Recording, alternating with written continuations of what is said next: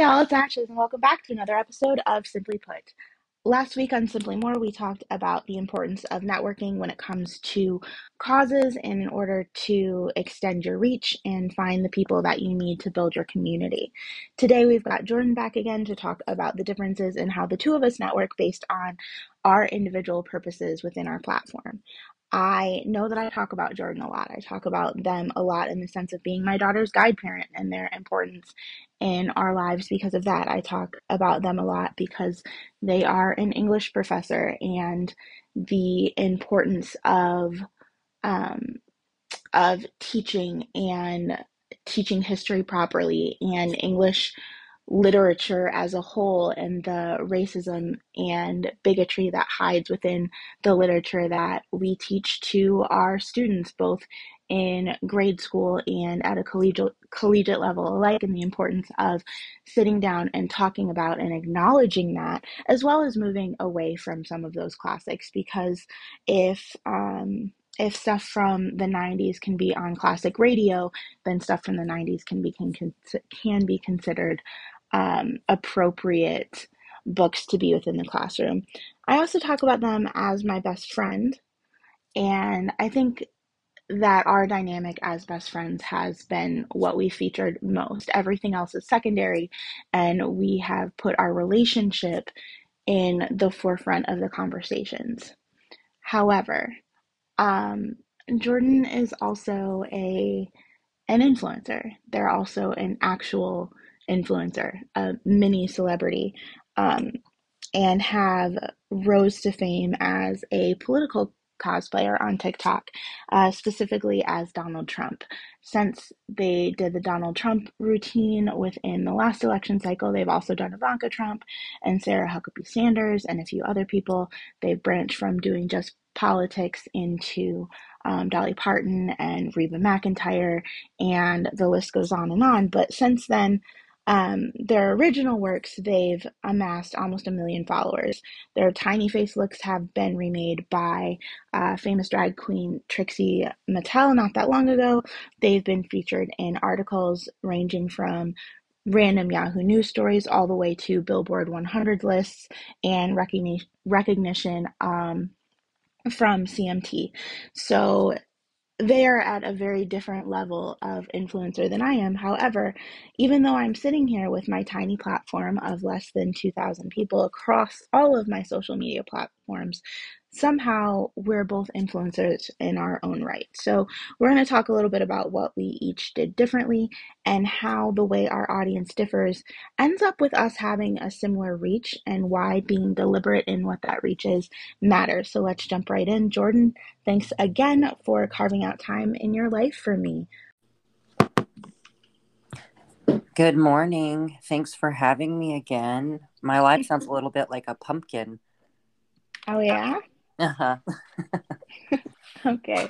Um, let us jump right back in here. So, both of us have kind of found our places within social media influencing by accident. Um, I know that yours was probably a little bit more deliberate than mine, but neither one of us necessarily like being around lots of people, but we've been purposefully networking for probably the majority of our lives, basically, at least since we were teenagers, since that's essentially how we met. Um, do you have any specific tips or tricks that you use in your personal networking versus your online spaces? Because you are you're the same person in all of them, but that requires different parts of you, which requires different people. Sure. Um, I think that for me, uh, especially with having a really large online presence, I have to create some sort of distinction between my personal life and um, what I'm willing to um, show online to you know hundreds of thousands of people. So a lot of my personal connections i would say are um, a little more i don't want to say private but I, I try to keep my my real life if you want to call it that um, kind of separate from what i do online for social media. One for for the the ability to kind of protect myself because i am from a marginalized community. So there is sort of that element of what I'm willing to divulge and what I feel like I need to divulge to um, sort of, you know, continue to convey whatever message it is that I'm trying to convey, but also to um, protect my own self and to protect, um, you know, my own interests at the same time. So for the personal life, it's really a matter of um, finding what is important in in networking with someone and what I can do with it um, professionally or personally that um, is useful for me, if that makes sense. Totally. Um, for me, I try to remember specifically because I don't have to be around people, especially now during COVID. I'm not traveling for work and stuff. So I'm a little bit out of practice. So I try to just remember that nobody actually has to like me. Um, networking isn't about making friends. We just have to find some overlapping goals and be able to fill a void within each other's spaces. I know you and I both keep people around professionally that we don't like personally. And I'm sure that we are in that same boat with other people.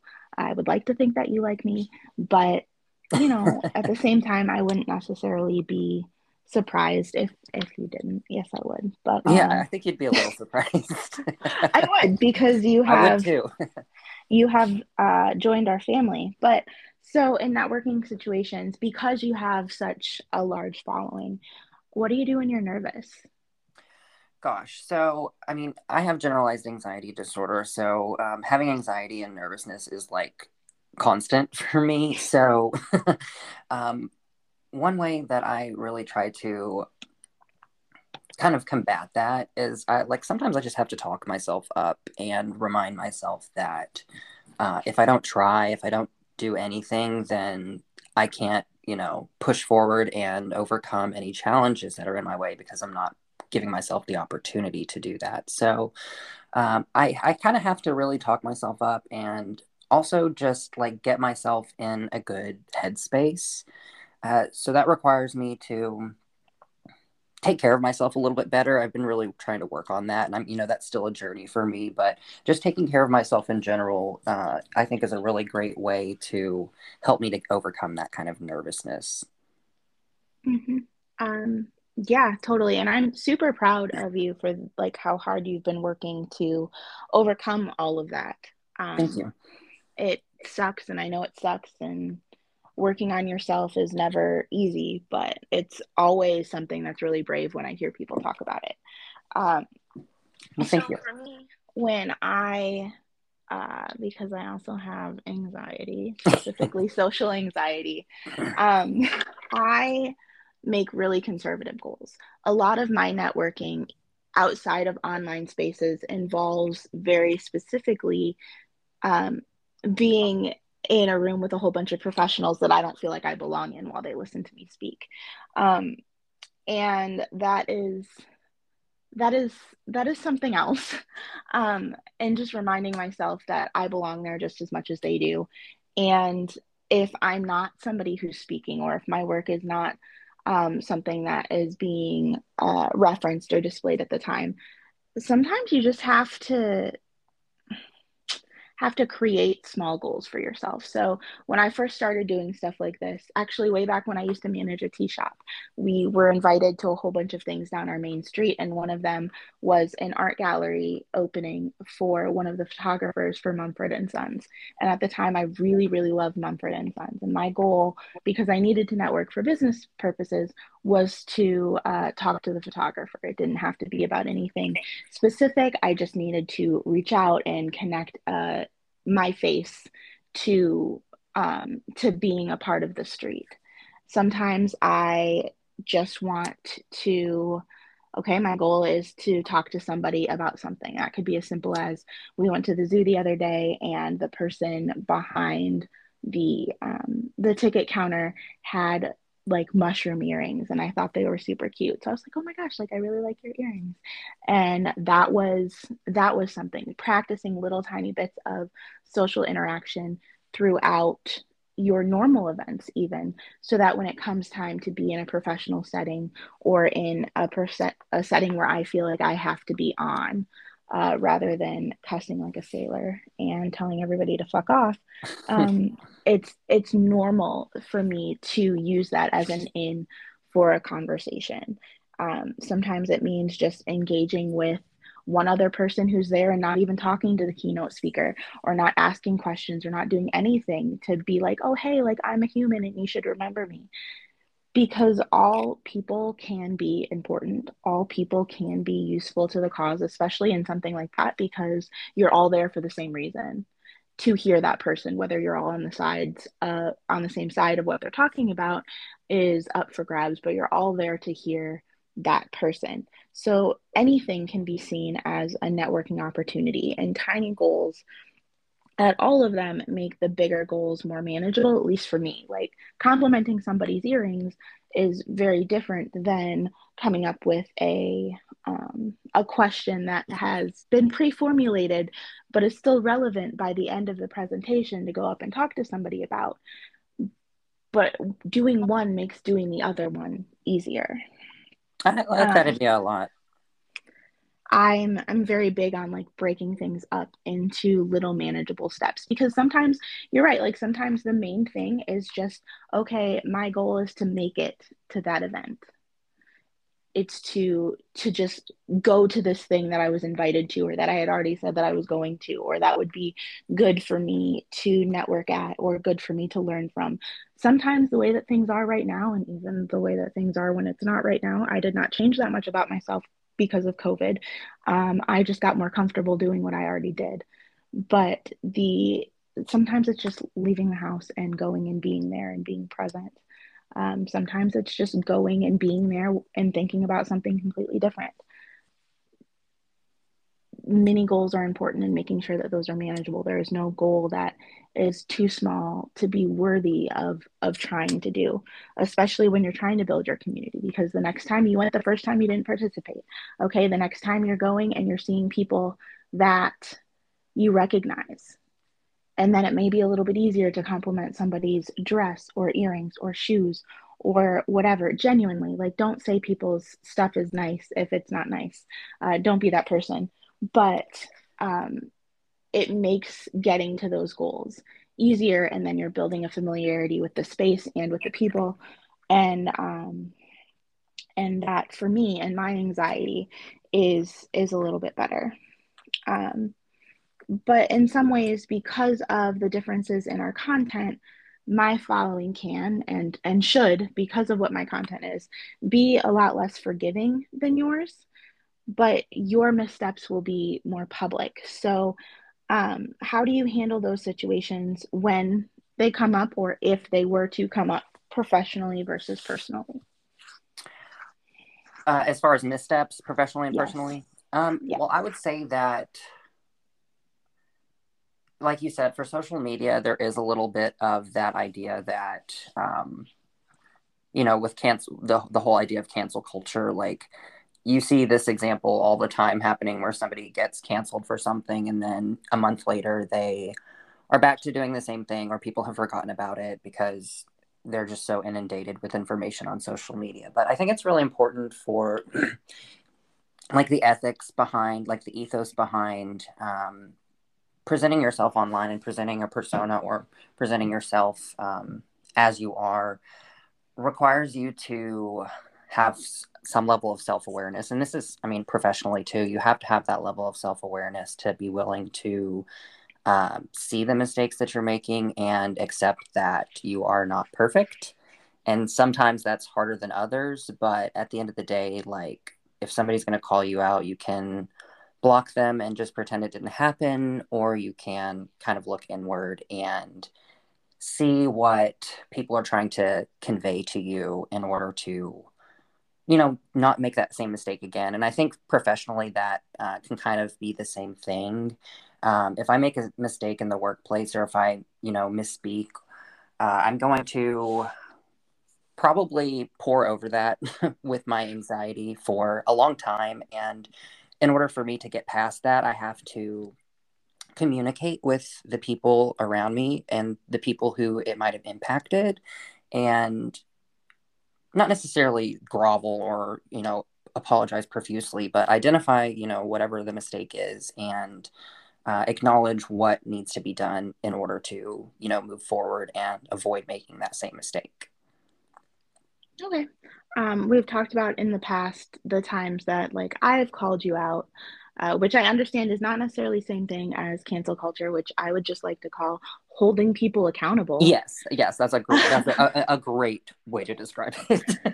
um, but but as far as like personally goes because i know that on my tiny little platform because it is as small as it is over here when i start talking about something it hits a lot people a lot of people a lot differently mm-hmm. so because you're in my personal life and we have a friendship or whatever where like i will tell you hey like that's not cool or you'll be like i really think that you need to rethink this how do you how do you handle that coming from somebody that you know um, so first it's panic. It's usually always panic first. Um, but I think it's really important to do that emotional work kind of by yourself and not can like project that outward whenever you're responding to a situation like that. Um, so just taking a deep breath, taking time to really understand what the other person is saying and then responding. And if you need to, you know, find additional information that helps you to come to even a better understanding, I think that's really important to to not um, get caught in your emotion, get caught in that sense of embarrassment, because there's a lot of shame and embarrassment that comes with um, being held accountable sometimes, and that is not for you to project onto the people who are holding you accountable. And I think that's really important. Mm-hmm. And I do mention that specifically. Um, I know that I've talked to you about it before, but I don't know if I've mentioned it here. As members of the LGBTQ community, but also as a Black queer versus a very white anything, mm-hmm. um, the cultures within themselves clash sometimes. And so it doesn't mean that if I'm pointing out something from my perspective, that is like not it. And you you responding it doesn't necessarily mean that either one of us are wrong. Right. And that is that is really important. That's the difference between like a call out and a call in is neither one of us have to be wrong but we have to find the perspective within each other to be respectful within that space especially um, june was pride month and with the the discourse surrounding um, Stonewall and all of that, there are times when we we have to be more careful with the way that we interact and more intentional because intersectionality is important and the history of um, of like the white gaze and mm-hmm. the black trans um, trans people is is rocky at best and there's a lot of discourse continually surrounding that so understanding that sometimes we clash not because we want to or not because we don't see the other side, but because uh, history is a bitch and fucks us all up. Unfortunately, so. But yeah, I mean, that intersectionality is really important because uh, if you're not considering the entirety of, you know, the community, then you're really not fighting for everyone's best interest. You're just fighting for your own. Right. And for me, it costs me nothing to apologize. Um, it may cost me a little bit of pride, but I don't necessarily have that in that particular sense anyway. Like, I pride myself on being a safe space for marginalized communities. And in order to be a safe space, I have to be able to accept that kind of criticism or calling. And that being said, like, if you're coming at me cussing, like, we'll deal with that first, and then I will go through, like, what you're talking about. But there are plenty of things that we have all done that are questionable or problematic. And it doesn't necessarily mean that at the time that we did them or said them, they were problematic. Um, we, it could have been very progressive past like back then, but now we're in our 30s and discourse surrounding a lot of controversial things has moved from there. So I can look at Facebook memories and I can see something where I every year and it I cringe at it every year and I don't delete it because I feel like every year I need that reminder to like get my shit together and really look at where we are in relation to everything else. And it was when um when there was really heavy discourse around same sex marriage. And I was very newly in college and I went to an all women's college. I was surrounded by a lot of lesbians.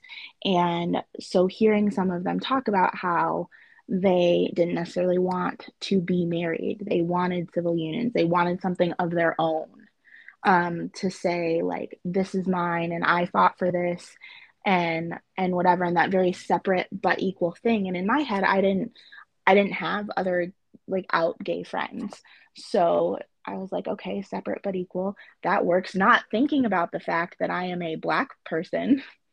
Um, and so when conversations came to me and people would talk about, like, how do you feel about same sex marriage? I'd be like, well, you know, they can have their own thing. It doesn't have to be called marriage. And it wasn't that I was intending to be hurtful and I didn't care one way or another.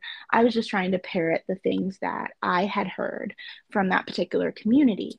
And now that my interaction with people of the LGBTQ community are are larger and I've kind of grown into myself and realized that those were just really conservative people. um, and it didn't matter what their sexuality were, they were incredibly conservative people. And because I had heard that and I was trying to do the right thing, like this is what I heard from somebody who's outward and the members of that community.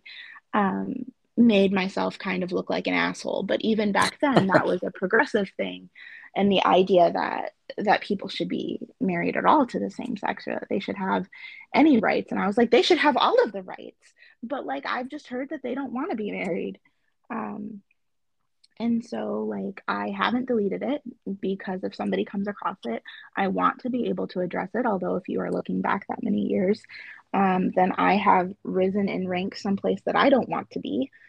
But it's it's really important that we that we own up to those things.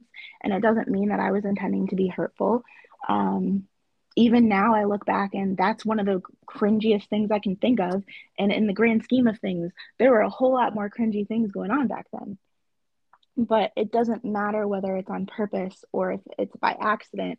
It's really important that we understand that the way that we handle those missteps tells a lot about who we are.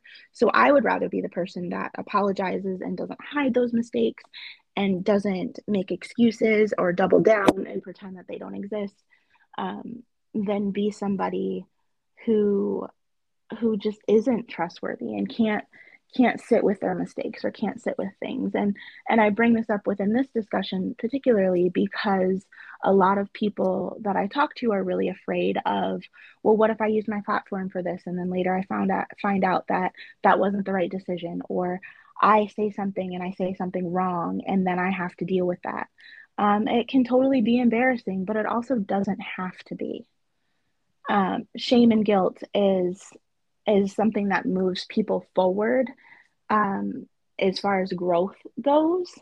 Mm-hmm. But you can just be like, "Hey, I fucked up. I'm sorry. I'm I'm gonna do better," and then actually do better. Don't just say, "Oh yeah, I fucked up," and then continue to do the same thing, because that's an entirely different thing, and you deserve whatever comes from you that. But no, like we all we all make mistakes. Sure, and I mean, some people are you know not as far along in their journey of having perspective or empathy with other people and being able to acknowledge those things and set that example makes it probably easier for those people to say okay maybe i can do that too. Maybe there are things that i can address or um, you know do better. Because at the end of the day that's really what it's about. It's about encouraging and motivating people to improve their ideology. Mm-hmm. I was talking with one of my friends a couple weeks ago, and we were out for um, my birthday, and we were talking about glow ups and how, um, well, she was talking about the differences between the people who we were in high school and the people who we are now, and how the growth that has happened and the the differences in our ideology and how much work it has it has meant for us to be able to let those things go. And she specifically talked about how she wanted her parents to love her differently and love her more. And because of that, um, she hooked on to some of their ideologies that were misogynistic and racist and just overall bigoted because she wanted their love and their mm-hmm. attention. And those were conversations that she could be a part of and then get that feedback that she was looking for. and then she was talking about how you know covid hit and she had to do some pretty intense thinking on her own and see what her village looked like and realized why she was parroting that that kind of thing and and understood that you know immigrants and black and brown people and poor people weren't the reason why the world was like this. And it wasn't the reason why her life sucked or their life sucked or whatever. Um, and and actually having to deal with that internally. And she she tied that into how right now we're living the lives that our 14 year old selves would would die for and mm-hmm. and for me i i wasn't necessarily but like i tied that to a glow up because i feel like a much better person and i feel better about myself and and i get more compliments on who i am as a person now than i did back then when i was hiding half of well more than half if i'm gonna actually be honest. Um, I've been saying half of myself for so long, just meaning, you know, I'm half black and half white, that I forget the fact that I was like in the closet for mm-hmm. 20 some years of my life. Um, and um, and then I'm walking around with my ripped jeans and my black tank top and my sunset colored mohawk, walking around with a fucking iced coffee and chucks looking like what's her face from the L word. Like I I was living the the style of myself that I thought that I really really wanted when I was younger. And and I think that in and of itself is the real glow up is is understanding that this is who we used to be as people and this is the person who we've grown into and as much as as mainstream media likes to make it out to be like oh you went through your second puberty and you're hot now um, nobody cares what you look like on the outside if inside you're like a putrid bag of fungus. yeah, I mean, self care is really important, and I think for queer people in particular, that that idea that you uh, stated about like living your 14 year old self, like whenever you're closeted, specifically, and it's probably not as big of an issue for Gen Z as it was for um, the millennial generation, but uh, you don't really get the opportunity to explore your beliefs whenever you have to hide such a big part of yourself. And so I think it's important to explore that whenever you get the opportunity to, even if you are in your 30s and you're, you know, getting piercings and dyeing your hair, because for one, it's fun, but um, it's, it's also just like a journey of self discovery. And I think that helps to uh, ground you in your ethos and your understanding of yourself and what kind of person you are morally as well as aesthetically. Mm-hmm. Um, and that's something that I try to bring up whenever I can because I know that people of all ages um, come across my content, and I think that it's it's really important to scream out every every step that I can that even if it doesn't feel like it's okay now, once you get out of that situation, it can be okay. There's no timeline mm-hmm. for whatever you may miss out on having like your high school prom date be who you want it to be. And that hurts. And I can't imagine going through that. People like to say, "Oh, well, like it's not that big of a deal because it's prom."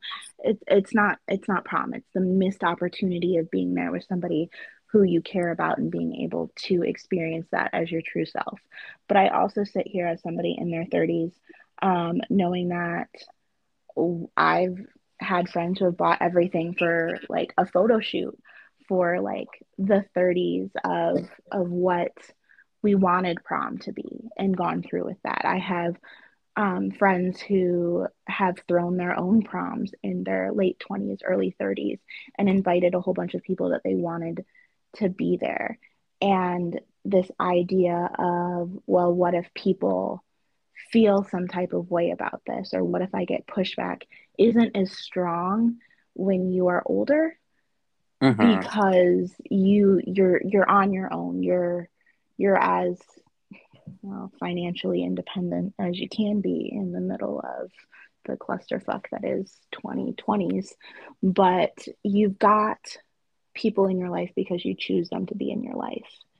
And you can do whatever the fuck you want most people's proms aren't actually held in a high school anyway. So there's nothing saying that you can't rent out your local community center or your local event center and go get a pretty dress or a badass fucking tux and go have your prom surrounded by people that you like and who support you. Not a damn thing saying that you can't do that. And you'll enjoy yourself too. oh hell yeah. Um and and because of the differences in in our content and um, our reach is the real difference between us. And I don't think that it goes in the way that people expect that it would. Um, and I'm going to tie this into a conversation we had not that long ago, but uh, when I put out the information for the Men for Choice, um, for the Men for Choice Zoom call, I had three hours notice. And because I have worked really hard to have the social network that I have, um, where it's full of people who are safe and it's full of people who respect me as a person. And if they don't, then they're not part of my network. Um, I'm from the age of Facebook really starting up. So I have a lot of people on there that I've collected specifically for networking purposes, which is what Facebook originally was for. And um, they were able to track that over a hundred of the people who showed up for those Zoom calls were related to my original post. Oh, wow. Um, it was shared 23 times from me and um, and then we all tagged different people in the comments. And for the record, if you are going to do something like that, do not tag them up in the front, tag them in the comments because you don't necessarily know whether or not the person who you're tagging has a safe network mm-hmm. and you don't want to put them in danger. So if you tag them in your original post, then um, then it shows up on their wall, which for right. some things is is fine. Um, for stuff about rights for all, abortion access, um, things that can put people in danger if they are not in a position to be independent, you can't do that. So tag them in the comments so they still see it. They can do whatever they want with it, and you're not putting them in any danger. Um, but from that came the texts to people who didn't have social media and the different people sharing and tagging and sending emails to their work friends who were very much for um, freedom of choice and bodily autonomy. And from something that I had three hours notice for came 100 people who were ready to do the work and ready to sit there and dedicate, um, you know, an hour. It ended up being like an hour and 15 minutes of their time because they believed in a cause. And that is a big number. It doesn't sound like a big number. I understand like 100 people doesn't sound like a big number. There were way more than 100 people there. But the In fact that hours. all well no like the people who follow the men for choice and the black voters um black male voters had more notice than that i had three hours of notice mm-hmm. that it was right. happening um but that that's a big number and mm-hmm. to be able to pull that kind of number is apparently unusual because shortly after that, I got a text on Signal um, because I had been connected with some of the organizers of that particular event and brought on to kind of be a little node to push out information to parties who are interested in it. So that ended up being a um, a couple social media campaigns. There was an um, what are they called? Installation, uh, pro-abortion uh, installation for mm-hmm.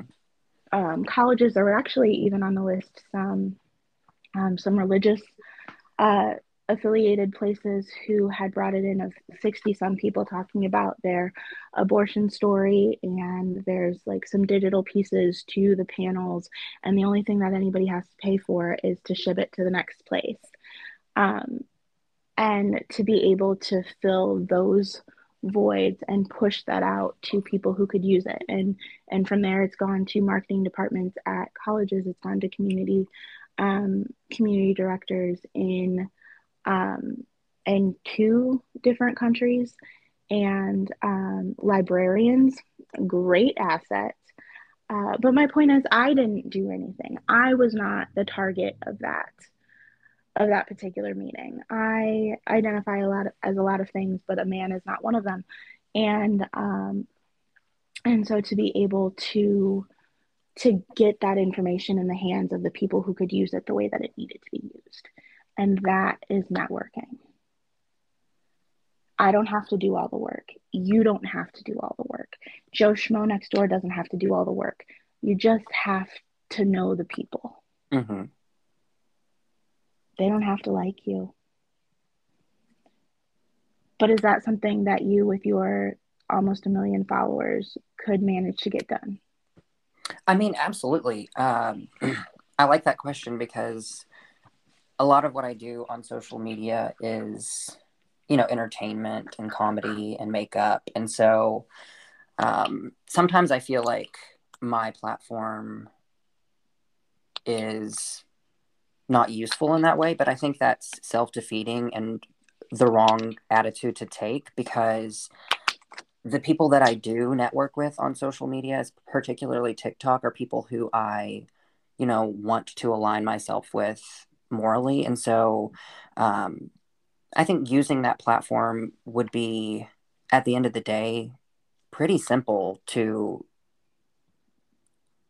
convey whatever I need to convey. So I think that that question is actually a challenge for me to see what I can do to get that kind of information out there because I follow a lot of really useful um, TikTokers um, that you know provide a lot of information that I am not always necessarily um, accessing immediately. So it gives me that instant access where I can get information. And uh, I think reposting is also really important on TikTok. That is kind of a new feature that uh, people are kind of gravitating toward where you don't necessarily have to even create the content. You can just repost the content and share the content because it's important, because it's really easy. I mean, TikTok is making it easy in a lot of ways to um, you know spread rhetoric that is positive i mean you can spread rhetoric that is harmful of course but there are lots of new ways where you can actually um, you know share information and get it out to people and i think that the community that i have on tiktok is pretty diverse as far as their perspectives because um, i get a lot of hate of course and a lot of people commenting whenever i make those types of um, posts that are a little more um, pointed or a little more political, if you want to call them that.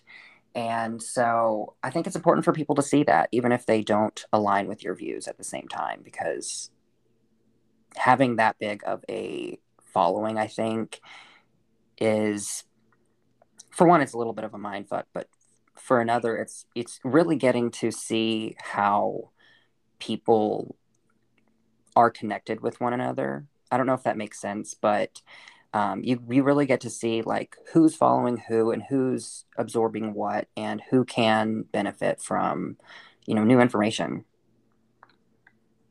and that y'all is how you bring somebody to the table. Yeah.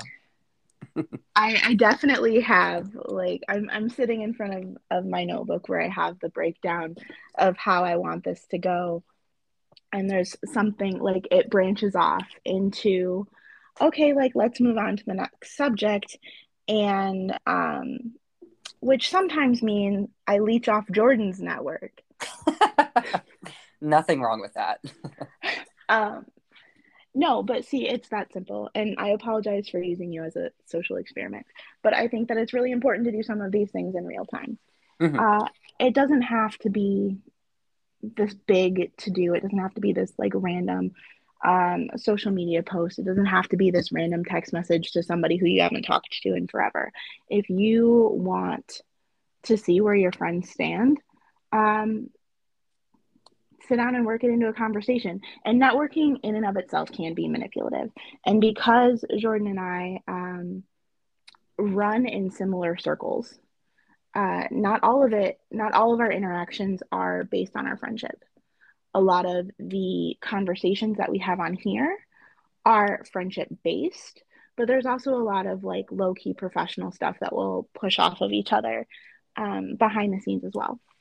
And so if you have somebody in your life who you want them to utilize their network or you want them to to to poke in the waters of being slightly more radicalized, that's a thing you can do. Mm-hmm.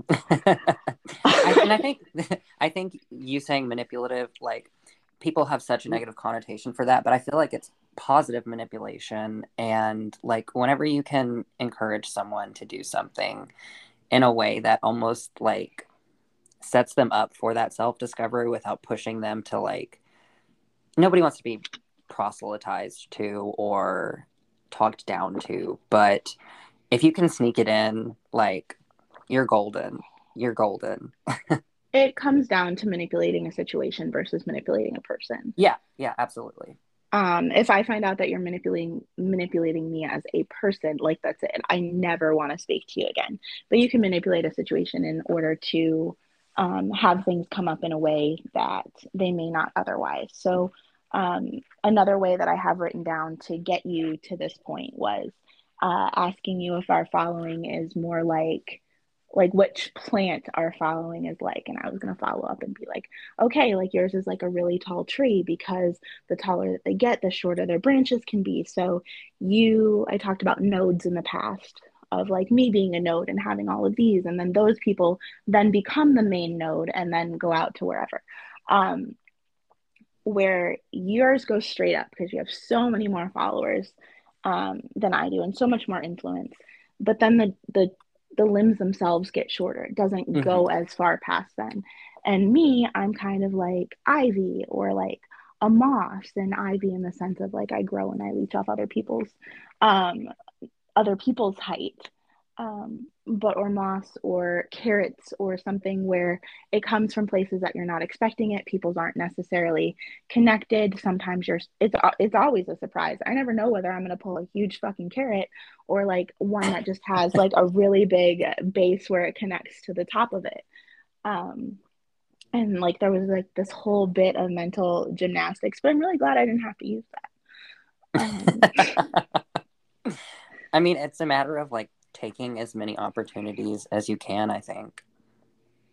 It is. And and trying to do it in a way that you can back out of if things become not that great. So mm-hmm. there's not a whole lot that I think I can't sit down and and talk to you about or or whatever that you would be like okay like that's the end of our friendship i can't think of anything i'm sure it exists i'm sure it exists in in vice versa as well um but if that's something that you're concerned about, I just I just showed you how you can make that happen. I could have walked my way back from that conversation. Mm-hmm, absolutely.